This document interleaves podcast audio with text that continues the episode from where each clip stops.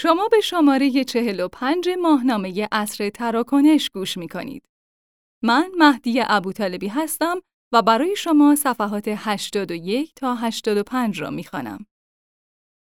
بسته حمایتی بایدن همان بیپل و همان بیت کوین است. روتیتر این مطلب هست در سیستمی که توسط ثروتمندان دستکاری شده، غیر خودی ها مجبورند بی ایجاد کنند.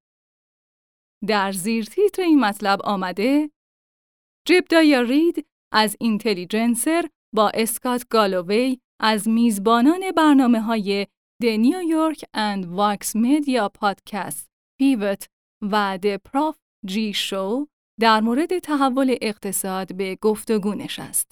نویسنده این مطلب مکس رید هست و ترجمه آن را محمد حسن هاشم خانلو انجام داده. یکی از ارزشمندترین هنرمندان معاصر فردی است که GIF یا تصاویر کوتاه متحرک می‌سازد. یک گروه در ردیت سهام گیم استاپ را نجومی کردند و در همین زمان در میانه پاندمی قرن و بحران اقتصادی بازار سهام در حال صعود دائمی است. آیا اینها اتفاقاتی نامربوطند یا بخشی از چیزی بزرگترند؟ من فکر می کنم که همه اینها به زمینه محوری باز می گردند. نابرابری درآمدی. نظام سرمایهداری بخشی از یک ساختار خلافکارانه است که از خودخواهی گونه ها استفاده می کند تا انواع و اقسام رفاه را از آن ایجاد کند. عامل موفقیت این نظام سرمایهداری همیشه طبقه متوسط بوده است. در آغاز این هزاره آمریکا تنها ابرقدرت دنیا بود و آمریکایی ها مرفه ترین طبقه متوسط جهان را تشکیل می‌دادند. مهمترین ویژگی فرایند تبدیل شدن چین به یک ابرقدرت جهانی در 20 سال گذشته نیز اضافه شدن چند صد میلیون نفر به طبقه متوسط آن کشور بوده است. این در حالی است که در آمریکا طی 50 سال گذشته ثروت از طبقه متوسط به طبقه سهامدار منتقل شده است. وضعیت طبقه پایین و متوسط آمریکا تغییری نکرده اما سهم درآمدی که توسط یک درصد برتر کنترل می شود فوق‌العاده افزایش یافته است. به نظر من این موارد موجب پیامدهای خارجی مختلف می شود.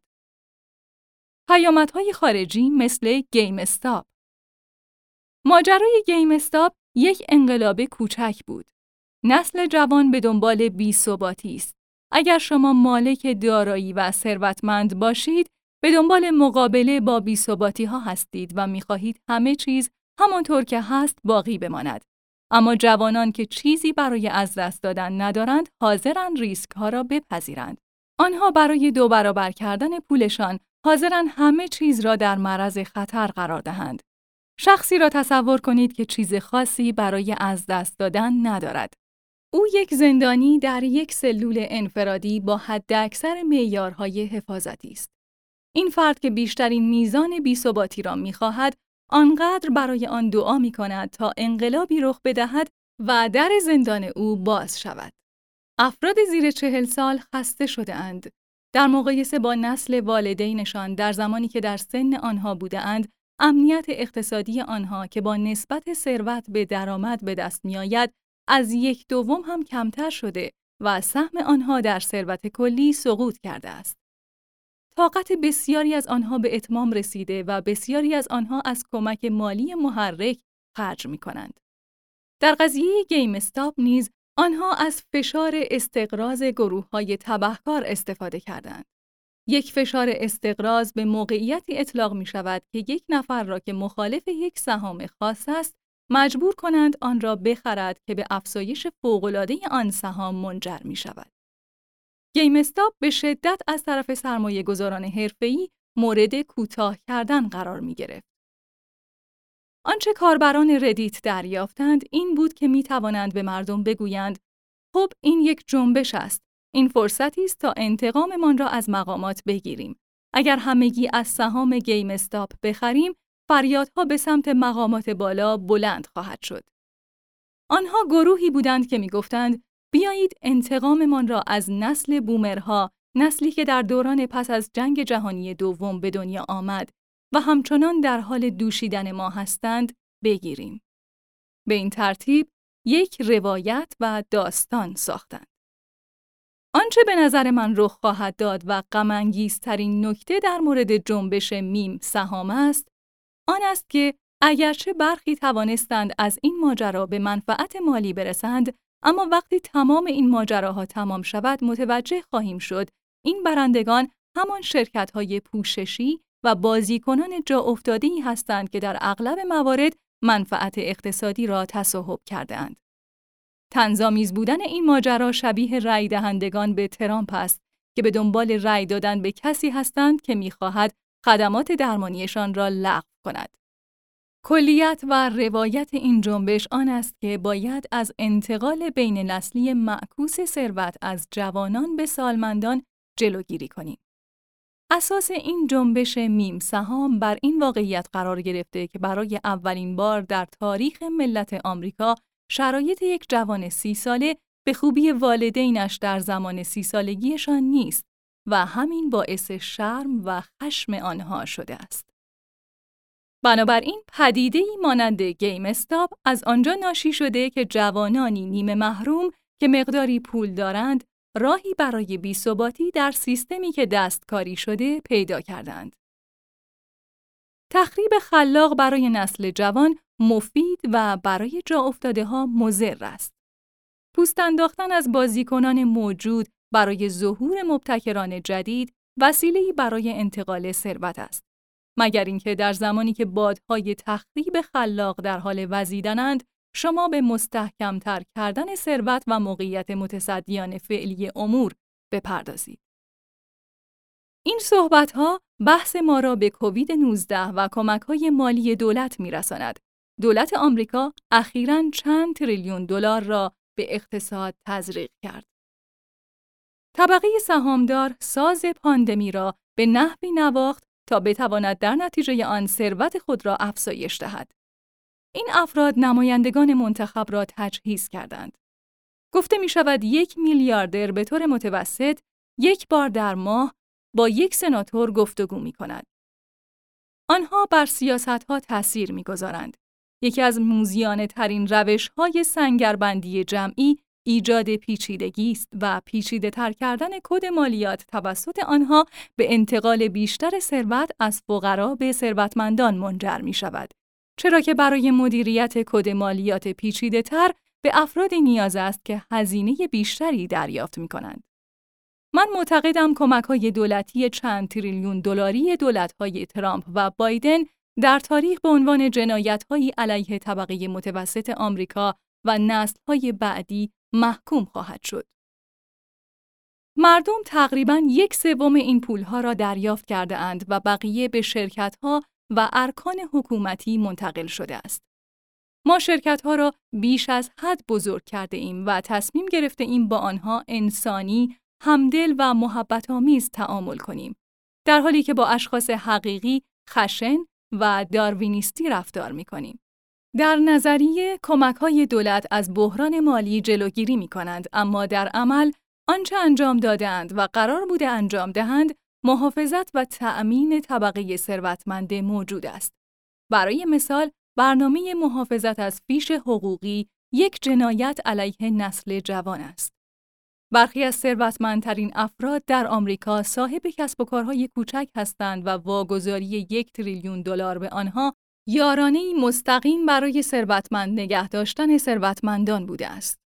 برای مثال، کتاب فروشی استرند با چند صد کارمند یک یا دو میلیون وام برنامه محافظت از فیش حقوقی PPP را دریافت کرده و از لحاظ تئوری همه اینها برای کارمندان است.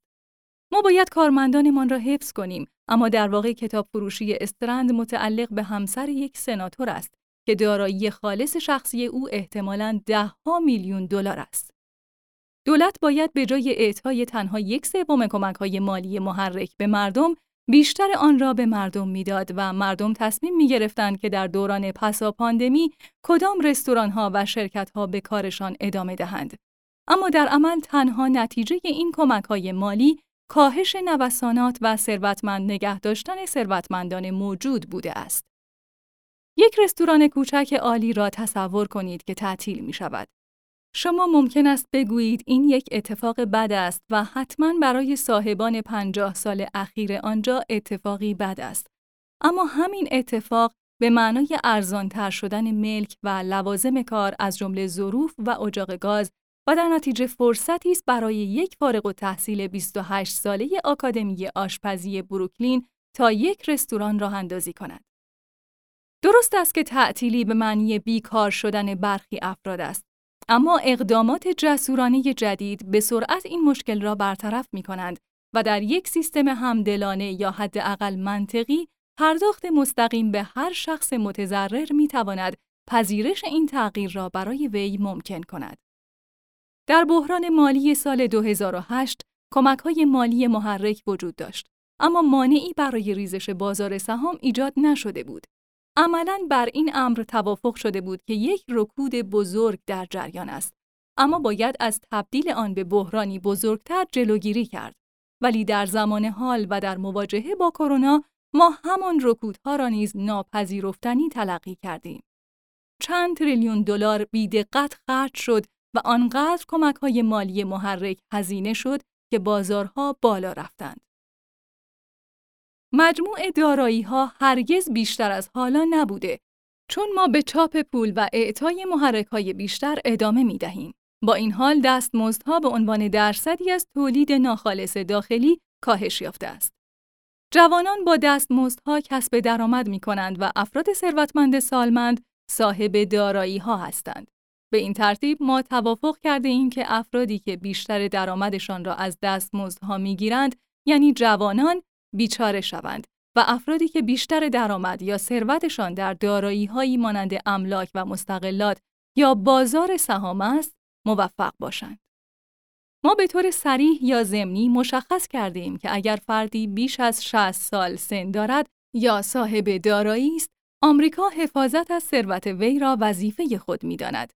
پس در حالی که ما در گذاف هایمان اعلام می کنیم که نمی خواهیم مثل اروپایی ها باشیم، تصمیم گرفته ایم که سلسله های حکومتی ایجاد کنیم. پاسخ درست سرمایه دارانه به کووید 19 باید چگونه می بود؟ در جنگ جهانی دوم کارخانه تریسلر در میشیگان به تنهایی بیش از کل حکومت رایش سوم آلمان تانک ساخت. در مواجهه با کووید 19 ما یک واکنش کامل سرمایه دارانه نداشتیم چرا که احساس فوریت وجود نداشت. اگر به جای اینکه سهام آمازون طی دوازده ماه گذشته 70 درصد بالا برود، 70 درصد افت می کرد، هنگامی که ون آمازون با لبخند پدهای اسپرسوی من را تحویل می‌داد، یک نفر با روپوش سفید از آن بیرون می پرید و به من آمپول می‌زد. یک واکنش کامل سرمایه دارانه در ایالات متحده رخ نداد. چرا که افرادی که حکومت را کنترل می کنند درد زیادی را تحمل نکردند. گویی آنها در میانه تقاضای پایان درد از آن لذت هم بردند. راز کثیف پاندمی آن است که در میانه یکی از بدترین بحرانهای تاریخ که با محاسبه تعداد و سرعت مرگ و میر می توانیم به ابعاد آن پی ببریم، افرادی که اساساً حکومت را کنترل می کنند، به زندگی شدیداً مطلوب خود ادامه دادند.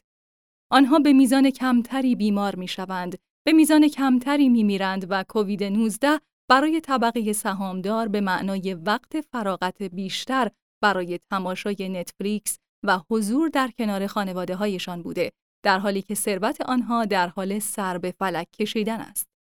من ادعا نمی کنم که ثروتمندان اهل همدلی نیستند یا می‌خواهند مردم بمیرند.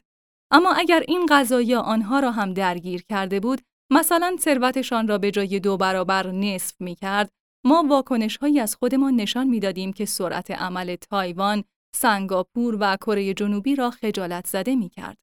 اگر سهام والمارت به جای افزایش 50 درصدی نصف می‌شد، به جای اینکه بین آزادی و بهداشت عمومی بازی کنند، در صورتی که یک نفر بدون ماسک وارد یکی از فروشگاههایشان می‌شد، به او با شوکر برقی حمله می‌کردند و دستگیرش می‌کردند.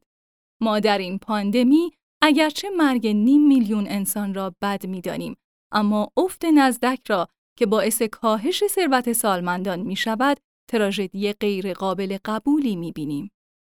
باز تاکید می کنم که ما نمی خواهیم اعتراف کنیم که اگرچه به نیم رسیدن شاخص نزدک برای ثروتمندان موجود بد است، اما برای ثروتمندان بالقوه فرصتهایی را فراهم خواهد کرد. در بحران سال 2008 بازار سهام سقوط کرد. یعنی از ثروت ثروتمندان موجود کاسته شد. افرادی که یک میلیون دلار سهام اپل را داشتند از خواب بیدار شده و متوجه شدن ارزش سهامشان به 400 هزار دلار کاهش یافته است. اما همین اتفاق به نسل جدید این امکان را داد که سهام اپل را به جای درآمد سی برابر با نه برابر درآمد خریداری کنند. دلیل امنیت اقتصادی خود من آن است که در سال 2008 به درآمدزایی رسیدم و در آن زمان توانستم سهام اپل و آمازون را بخرم. این یک مثال از انتقال ثروت از ثروتمندان موجود به کسانی است که فرصتی نداشتند. اگر نرخ املاک و مستقلات بروکلین از 2000 دلار در هر فوت مربع به 1000 دلار برسد، به غیر خودی ها فرصتی برای صاحب ملک شدن می دهد. امروز ما تصمیم گرفته ایم که این فرصت ها را برای جوانان نخواهیم. آیا می توان این گونه به NFT ها نگاه کرد؟ فرصتی که نسل جدید برای ثروتمند شدن خود ایجاد کرده است؟ ثروتمندان همیشه از پول خود برای جذابیت داشتن برای جفتهایشان استفاده کردند و یکی از راه های جذاب تر بودن تملک چیزهای کمیاب است. فقط تعداد محدودی از مردم می توانند یک شاهکار هنری اصل را داشته باشند چون فقط یک مونالیزا وجود دارد. اما با لیتوگرافی و ساخت یک قالب آهنی ما دویست مونالیزا چاپ می کنیم و بعد قالب را می شکنیم. این یک راه استفاده از کمیاب بودن است. NFT ها هم راهی دیگر به منظور دستیابی به این تمایل یک درصد برتر برای ایجاد شکل های جدید کم بود است. واقعا توانایی بازار برای تولید یک محصول در زمانی که مردم امکان خرید دارند سرسام آور است. آیا تاکنون یک NFT خریده اید؟ من تاکنون یک NFT یا حتی یک سکه دیجیتال هم نخریدم چون باور دارم نباید چیزی را که درک نمی کنم بخرم. در مورد ارز دیجیتال با اینکه آن را بهتر از 99 درصد مردم می‌فهمم باز آن را درک نمی کنم. چگونه بیت کوین و اتریوم را که هر دو امسال پیشرفت داشتند در این زمینه گسترده تر ارزیابی می کنید؟ آیا آنها هم فقط روش های دیگر برای پیدا کردن بیثباتی در یک سیستم دستکاری شدهاند یا نوآوری حقیقی برای ایجاد ارزش واقعی وجود دارد؟ من رمزرز را انقلابی کوچک مثل گیم استاپ می دانم. بانک های مرکزی و حکومت ها همگی در حال توطعه برای ایجاد پول بیشتر جهت محافظت از ثروت طبقه سهامدار هستند و جوانان که این وضعیت را نمیپسندند به دنبال خروج از این اکوسیستم و ایجاد ارز خود هستند. معمولا دیجیتالی شدن در هر بخش یا طبقه دارایی به یک ادغام منجر می شود و چند بازیکن برتر تمام ارزش ایجاد شده را بالا می کشند. به نحو دیوانواری همین اتفاق در حال تکرار شدن در بحث ارز است. من فکر می کنم بیت کوین در حال تبدیل شدن به یک ارز اصلی در کنار یورو، یوان چین، دلار و شاید حتی ین است و هر چیز دیگری از این اتفاق ضربه خواهد خورد. تب و تاب حول رمزرز به نوآوری های زیادی منجر خواهد شد که هم جذاب و هم ترسناک خواهند بود. من معتقدم احتمالاً یک مؤسسه معتبر مثلا استنفورد خواهد گفت بسیار خوب ما می‌خواهیم هویتمان را افشا کنیم. ما اساساً یک شرکت پوششی هستیم که به فرزندان سرمایه گذارانمان آموزش می دهیم. اگر ده میلیون دلار پول به ما بدهید، فرزند شما وارد مؤسسه ما می شود و این تنها چیزی است که مد نظر ماست. ما تحقیقات خوبی انجام می دهیم که یک مزیت اجتماعی است.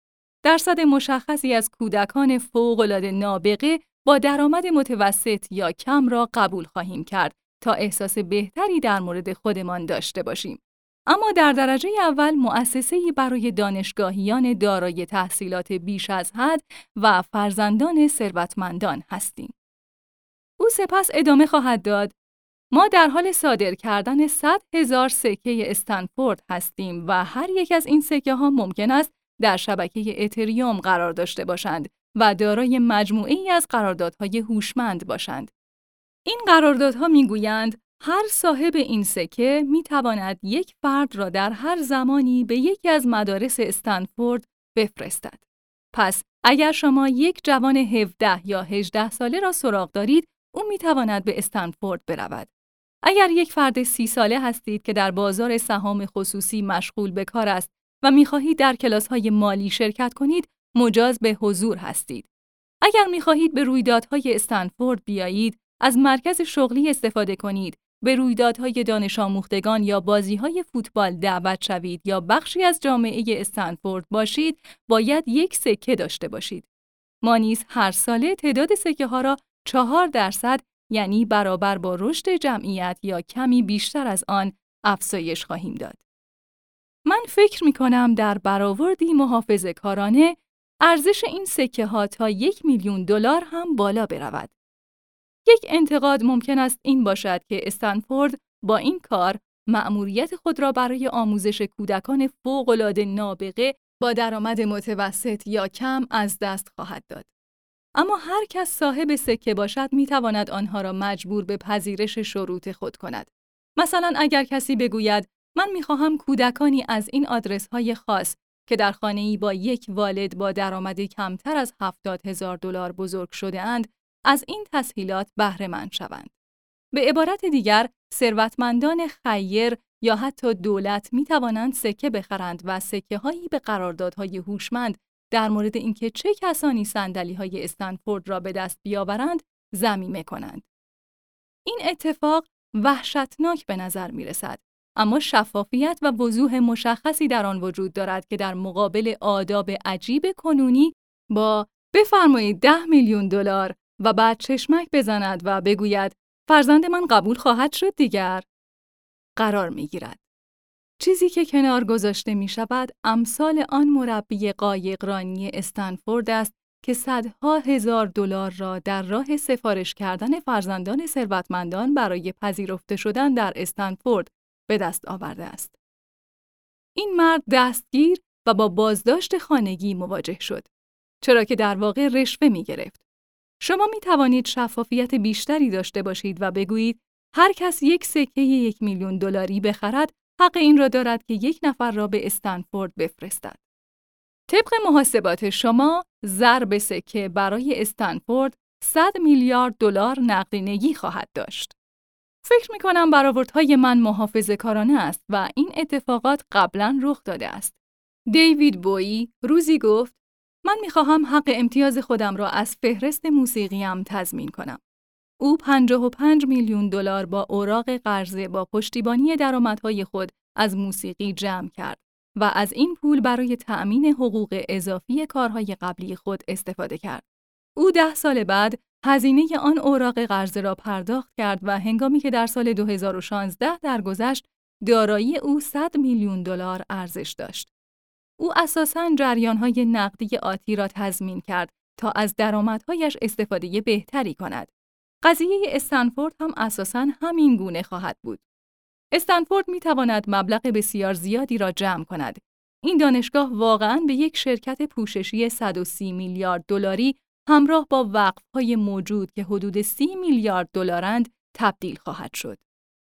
در یک برآورد محافظه کارانه، بازار بورس سالانه حدود 4 تا 6 درصد بازده دارد. با آن سرمایه آنها 4 تا 6 میلیارد دلار درآمد عملیاتی خواهند داشت که بیشتر از بودجه فعلی استنفورد است. ضمناً آنها می توانند دو تا چهار هزار سکه دیگر صادر کنند که هر سال دو تا چهار میلیارد دلار بیشتر نصیب آنها خواهد کرد. بنابراین شما یک نهاد خودپایدار دارید که بودجه عملیاتی آن چهار تا هشت میلیارد دلار است که به طرز چشمگیری بیشتر از هزینه های کنونی آنهاست. من فکر می کنم در آینده مؤسسات معتبر هرچه بیشتر یک استراتژی سکه‌ای اتخاذ کنند. بیایید مثال دیگری را در نظر بگیریم. بیمارستان جکسون مموریال. من در دل ری بیچ فلوریدا زندگی می کنم. نام بیمارستان محلی بتستا است. اگر دست فرزند شما بشکند و مجبور شوید به اورژانس بروید و بخواهید خون اهدا کنید یا بخواهید وازکتومی کنید، مشکلی نیست. اما اگر سرطان ریه پیشرفته یا سرطان خون دارید، همه می‌دانند که باید به جای آنجا به جکسون مموریال که بیمارستان بهتری است مراجعه کنید. آنجا پزشکان بهتری را جذب می کند. منابع بیشتری دارد و یک بیمارستان آموزشی درجه یک در سطح جهان محسوب می شود. چرا این بیمارستان از یک استراتژی سکه‌ای استفاده نکند؟ آنها می توانند بگویند خب ما برای 100 هزار خانواده سکه صادر می کنیم. هر کسی که یک سکه داشته باشد، هر معالجه ای که بخواهد برای او و خانواده اش رایگان است. اتفاقا اگر بخواهیم مصالح اجتماعی را به سمت بالا یا پایین تنظیم کنیم، افراد می توانند بگویند وقتی مردم از طرفم ده سکه بخرید. این سکه ها می توانند برای خانواده های کم درآمد که محتاج کمک پزشکی هستند استفاده شود. یا من می خواهم ده سکه به کلیسا برای خدمات درمانی هدیه بدهم و مثال های مشابه دیگر. خانواده های ثروتمند زیادی وجود دارند که خواهند گفت ما می خواهیم از بیمارستان جکسون استفاده کنیم اما نمی خواهیم همه از آنجا استفاده کنند. ما یک نشان می خواهیم. به این ترتیب این بیمارستان یک شبه چند میلیون دلار جمع خواهد کرد. به نظرم این همان مقصدی است که بالاخره به آنجا خواهیم رسید. مثالی برای اینکه شرکت‌ها چگونه می توانند از همین استراتژی استفاده کنند چیست؟ من به بسیاری از برندهای لوکس مشاوره دادم. شرکت هرمس به طور خصوصی متعلق به یک خانواده است. شانل هم به طور خصوصی متعلق به یک خانواده است. این دو قوی ترین برندهای لوکس در جهان هستند و مالکیت خصوصی آنها اجازه می دهد هر کاری که خواستند انجام دهند. اگر من در شانل بودم، یک میلیون سکه با اضافه شدن سالی 20 هزار عدد دیگر صادر می کردم. سپس اعلام می کردم تنها کسانی که سکه دارند می توانند محصولات شانل را بخرند. یک مشاور برای آنها منصوب شده که سلیقه بسیار بهتری نسبت به آنها دارد و طی تمام ساعت هر روز هفته در دسترس آنهاست و به آنها خواهد گفت من از رژ لب تا چمدان و بلوزی که رنگ چشمانتان را جلوه دهد به شما مشاوره خواهم داد. آنها به رویدادهای ویژه دعوت خواهند شد، به نمایشگاه های مد و بازدید از کارخانه شنل در سفر به پاریس دسترسی اختصاصی خواهند داشت و تنها افرادی خواهند بود که می توانند در دل ری بیچ شنل بپوشند. این واقعا جذاب است. ما در شنل شما را به مرحله بالاتری در صنعتگری، مد و نزدیکی به خدا خواهیم رساند. چرا که در نهایت کالاهای لوکس برای جذابتر بودن برای همسران بالقوه است. اما فراتر از این چون زیباترین صنعتگری در دنیا در خدمت عبادتگاه ها بوده ما به طور ذاتی باور داریم نزدیک بودن به کیسه توری ساخته بوتگا ونتا نزدیکتر بودن به خداست. بنابراین من فکر می کنم شنل و هرمس می توانند هر کدام یک میلیون سکه صادر کنند و ارزش هر سکه را در ابتدا ده هزار دلار تعیین کنند.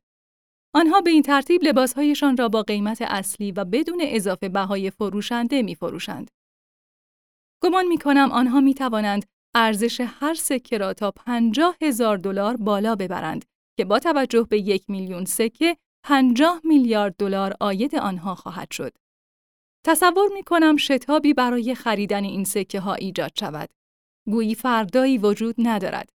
فکر می کنم افرادی هستند که بگویند ما می خواهیم مادام العمر به شنل دسترسی داشته باشیم و جزء معدود افرادی باشیم که این امکان را خواهند داشت. به این قضیه اینطور نگاه کنید. آیا به مرد ثروتمندی که می‌خواهد برای زنی که همه چیز دارد هدیه عالی با قیمت ده هزار دلار یا هر قیمت دیگری بخرد سکه شنل نمی دهید؟ اما آیا تنها نتیجه همه این نوآوری ها اگر ثروتمندان متوجه شوند چگونه می توانند ثروتمندتر شوند و بازی را بیشتر دستکاری کنند وخیمتر شدن شکاف ثروت نخواهد بود؟ صد درصد. نوآوری رمزرز توانایی ایجاد چیزی است که من آن را کمبود معتبر مینامم. ارزهای موجود ما در بحث معلفه کمبود معتبر در حال از دست دادن بخش معتبر بودن هستند. هنگامی که دولت تصمیم می‌گیرد چهار تریلیون دلار در قرض با پول جدیدی که واقعا برنامه قابل قبولی برای بازپرداخت آن ندارد چاپ کند، دیگر این پول کمیاب نیست. رمزرز از قرایز ما در مورد علاقه به چیزهای کمیاب که بسیار قدرتمندند استفاده می کند. زمانی که متوجه می شوید غذای کافی وجود ندارد یا به علت پاندمی مراکز توزیع والمارت و آمازون بسته شده و کمبود دستمال توالت وجود دارد، حداقل مردم فلوریدا را می بینید که می‌گویند عزیزم اسلحه‌ات را بردار ما به سوپرمارکت پابلیکس می رویم. وقتی گونه های ما احساس کمبود می کنند، وسواسی و غیر منطقی می شوند. کالاهای لوکس همیشه از این مسئله استفاده کردند و رمزرز هم از آن استفاده می کند.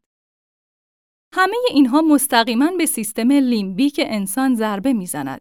رمزرز از انتقال سریگونه ما از احساس کمبود معتبر به وسواس نسبت به آن استفاده می کند. ما هیچ وقت نمی گوییم چون ماشین های فراری زیادی ساخته نمی شود ما آنها را دوست نداریم و جذب آنها نمی شویم. ما می گوییم خدای من آنها تنها 700 فراری در سال می سازند. من تمام زندگی لعنتیم را صرف کار کردن برای به دست آوردن یک فراری می کنم. این همان چیزی است که من می خواهم و نسبت به آن وسواس دارم. همانطور که می بینید همه اینها به سمت یک آینده دیستوپیایی حرکت می کند که نابرابری درآمدی در آن بیشتر هم خواهد شد و ما مجبور خواهیم بود به مفهوم توزیع مجدد درآمد بپردازیم یا سرمایه گذاری گسترده ای در زمینه آموزش مجدد یا حرفه‌ای برای جوانان اختصاص دهیم. پس از این نظر شما باید مزایای مراقبت از کودک در آخرین کمک مالی دولتی محرک را گامی در جهت درست ببینید.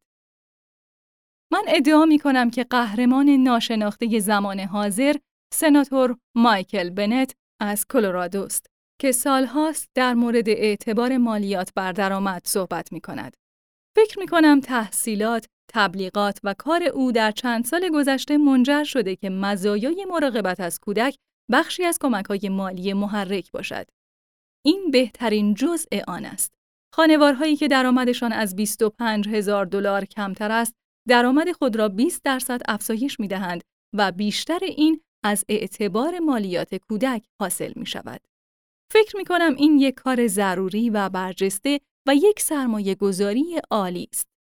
این واقعیت که جوانان چشمانداز کمتری در مقایسه با ما در زمانی که همسن آنها بودیم دارند به معنی آن است که انسجام جامعه ما در هم شکسته است.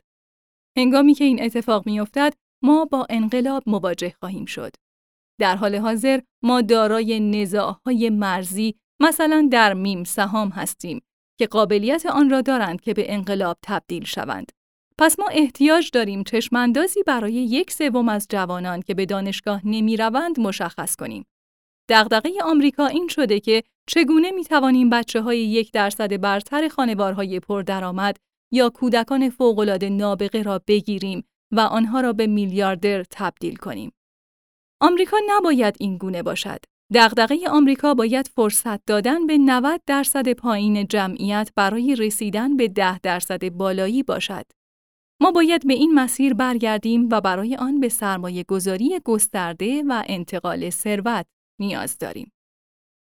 شما نسبت به بسته های محرک کووید 19 بسیار انتقاد دارید. آیا به نظر شما تفاوتی بین دو مرحله آغازین که در دولت ترامپ انجام شد و مرحله سوم که در دولت بایدن بود وجود دارد؟ تمایز قابل توجهی وجود دارد. روش کار سرمایهداری این است که خشونت تمام ایار در سطح شرکت ها را مجاز می داند چون رقابت نوآوری و رفاه ایجاد می کند و به خاطر مالیات گرفتن نیازمند همدلی با آنهاست تا بتواند بعدتر به توزیع مجدد ثروت که تعبیری قبیح فرض می شود به سالمندان که می‌خواهند امنیت اجتماعی داشته باشند افراد بیخانمان یا سرمایه گذاری در زیر ها بپردازد.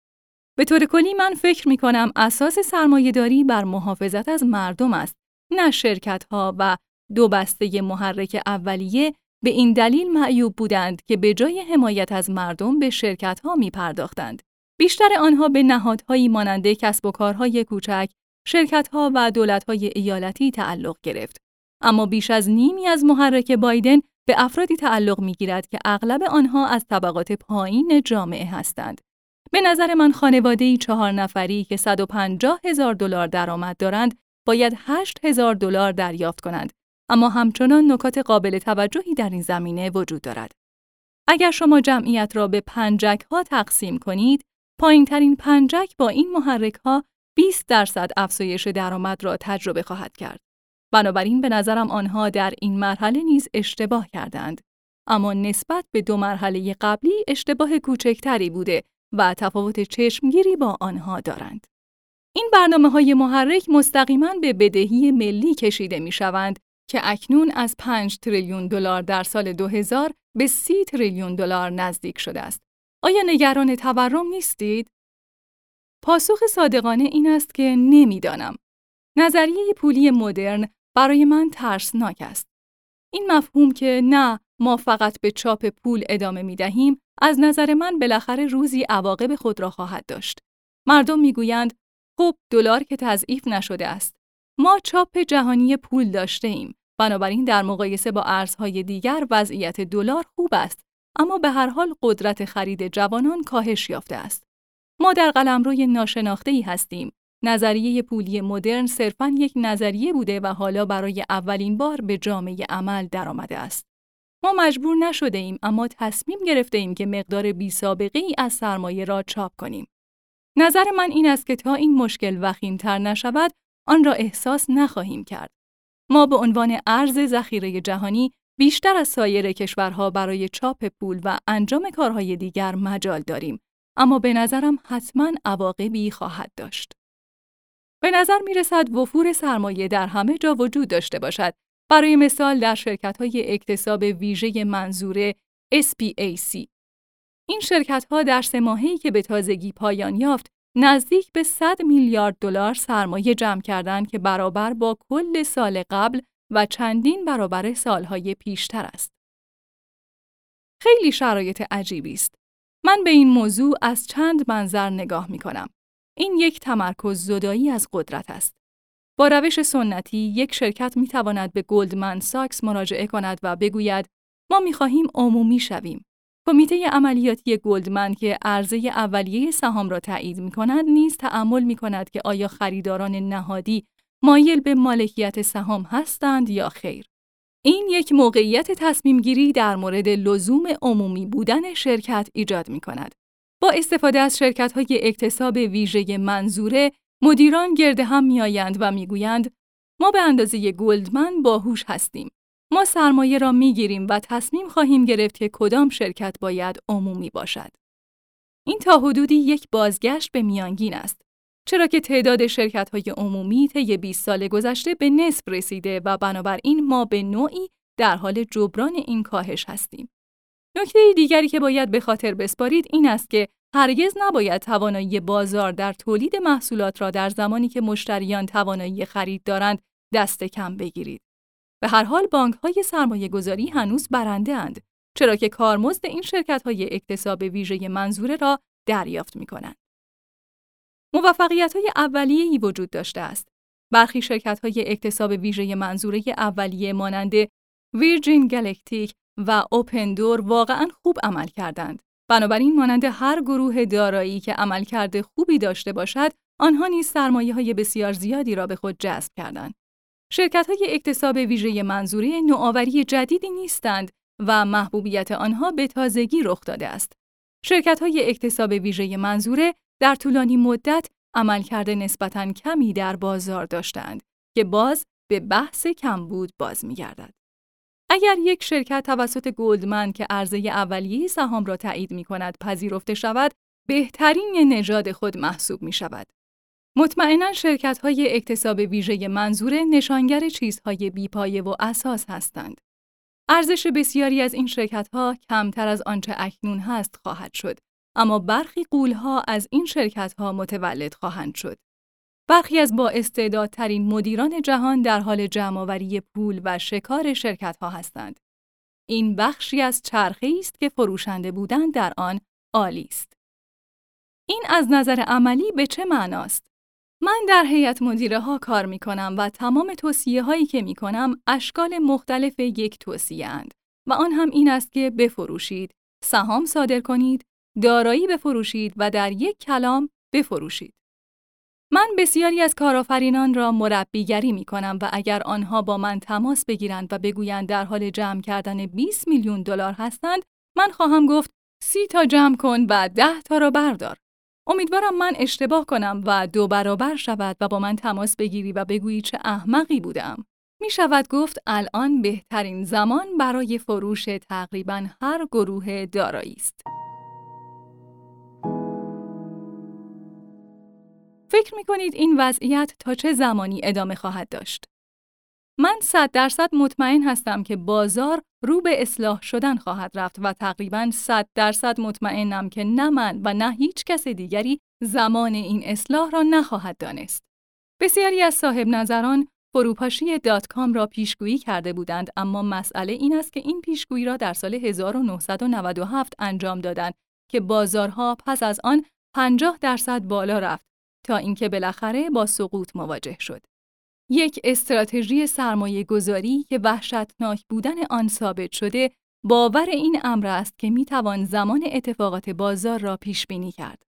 بنابراین بسیاری از این موارد مربوط به وضعیت شخصی شماست.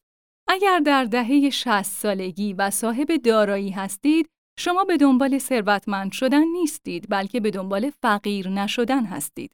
پس بفروشید. البته من شرکت التو خودم را در سال 2017 فروختم که فکر می کردم بازارها در بالاترین سطح ممکن قرار دارند. ما شرکتمان را به هشت برابر درآمد فروختیم که فوق‌العاده است. اما آیا اگر تا کنون آن را نگه می داشتیم می توانستیم با قیمت بالاتر آن را بفروشیم؟ شاید. بنابراین به کسی به طور قطعی نمی توانم بگویم حالا در بالاترین وضعیت ممکن هستیم. پس اساساً دنیا اکنون بیش از آنکه ترسیده باشد حریص است. صد درصد. ما قبلا همین داستان را شاهد بودیم. سوال این است که چه کاری انجام می دهید؟ نظریه مالی به شما می گوید شما همیشه باید در بازار باشید. چرا که تعداد کمی از روزها بازارها به سمت بالا حرکت می کنند و شما باید در این روزها در آن باشید. پیشبینی زمانی خیلی سخت است. من تنها می توانم بگویم الان زمان خوبی است و اگر مالک دارایی هستید به آن تنوع ببخشید. شما الان املاک و مستقلات را در بالاترین حد خود دارید. هنر در اوج خود. رمزرز هر روز بالاترین سطح خودش را فراتر می‌برد. نسبت قیمت به درآمد سهام اپل غالبا بین 12 تا 16 بوده اما این نسبت حالا به 35 رسیده است. این ناشی از محیطی است که چاپ پول آنقدر به طور فوق‌العاده در آن رخ داده که دارایی‌ها با ارزش‌های باور نکردنی معامله می‌شوند. چه یک شرکت خصوصی باشد که به طور سنتی به عنوان شرکت عمومی تلقی نمی شود، چه یک رمزرز، آثار چاپی گریسون پری یا املاک و مستقلات ساحلی در لاگونا نیگوئل.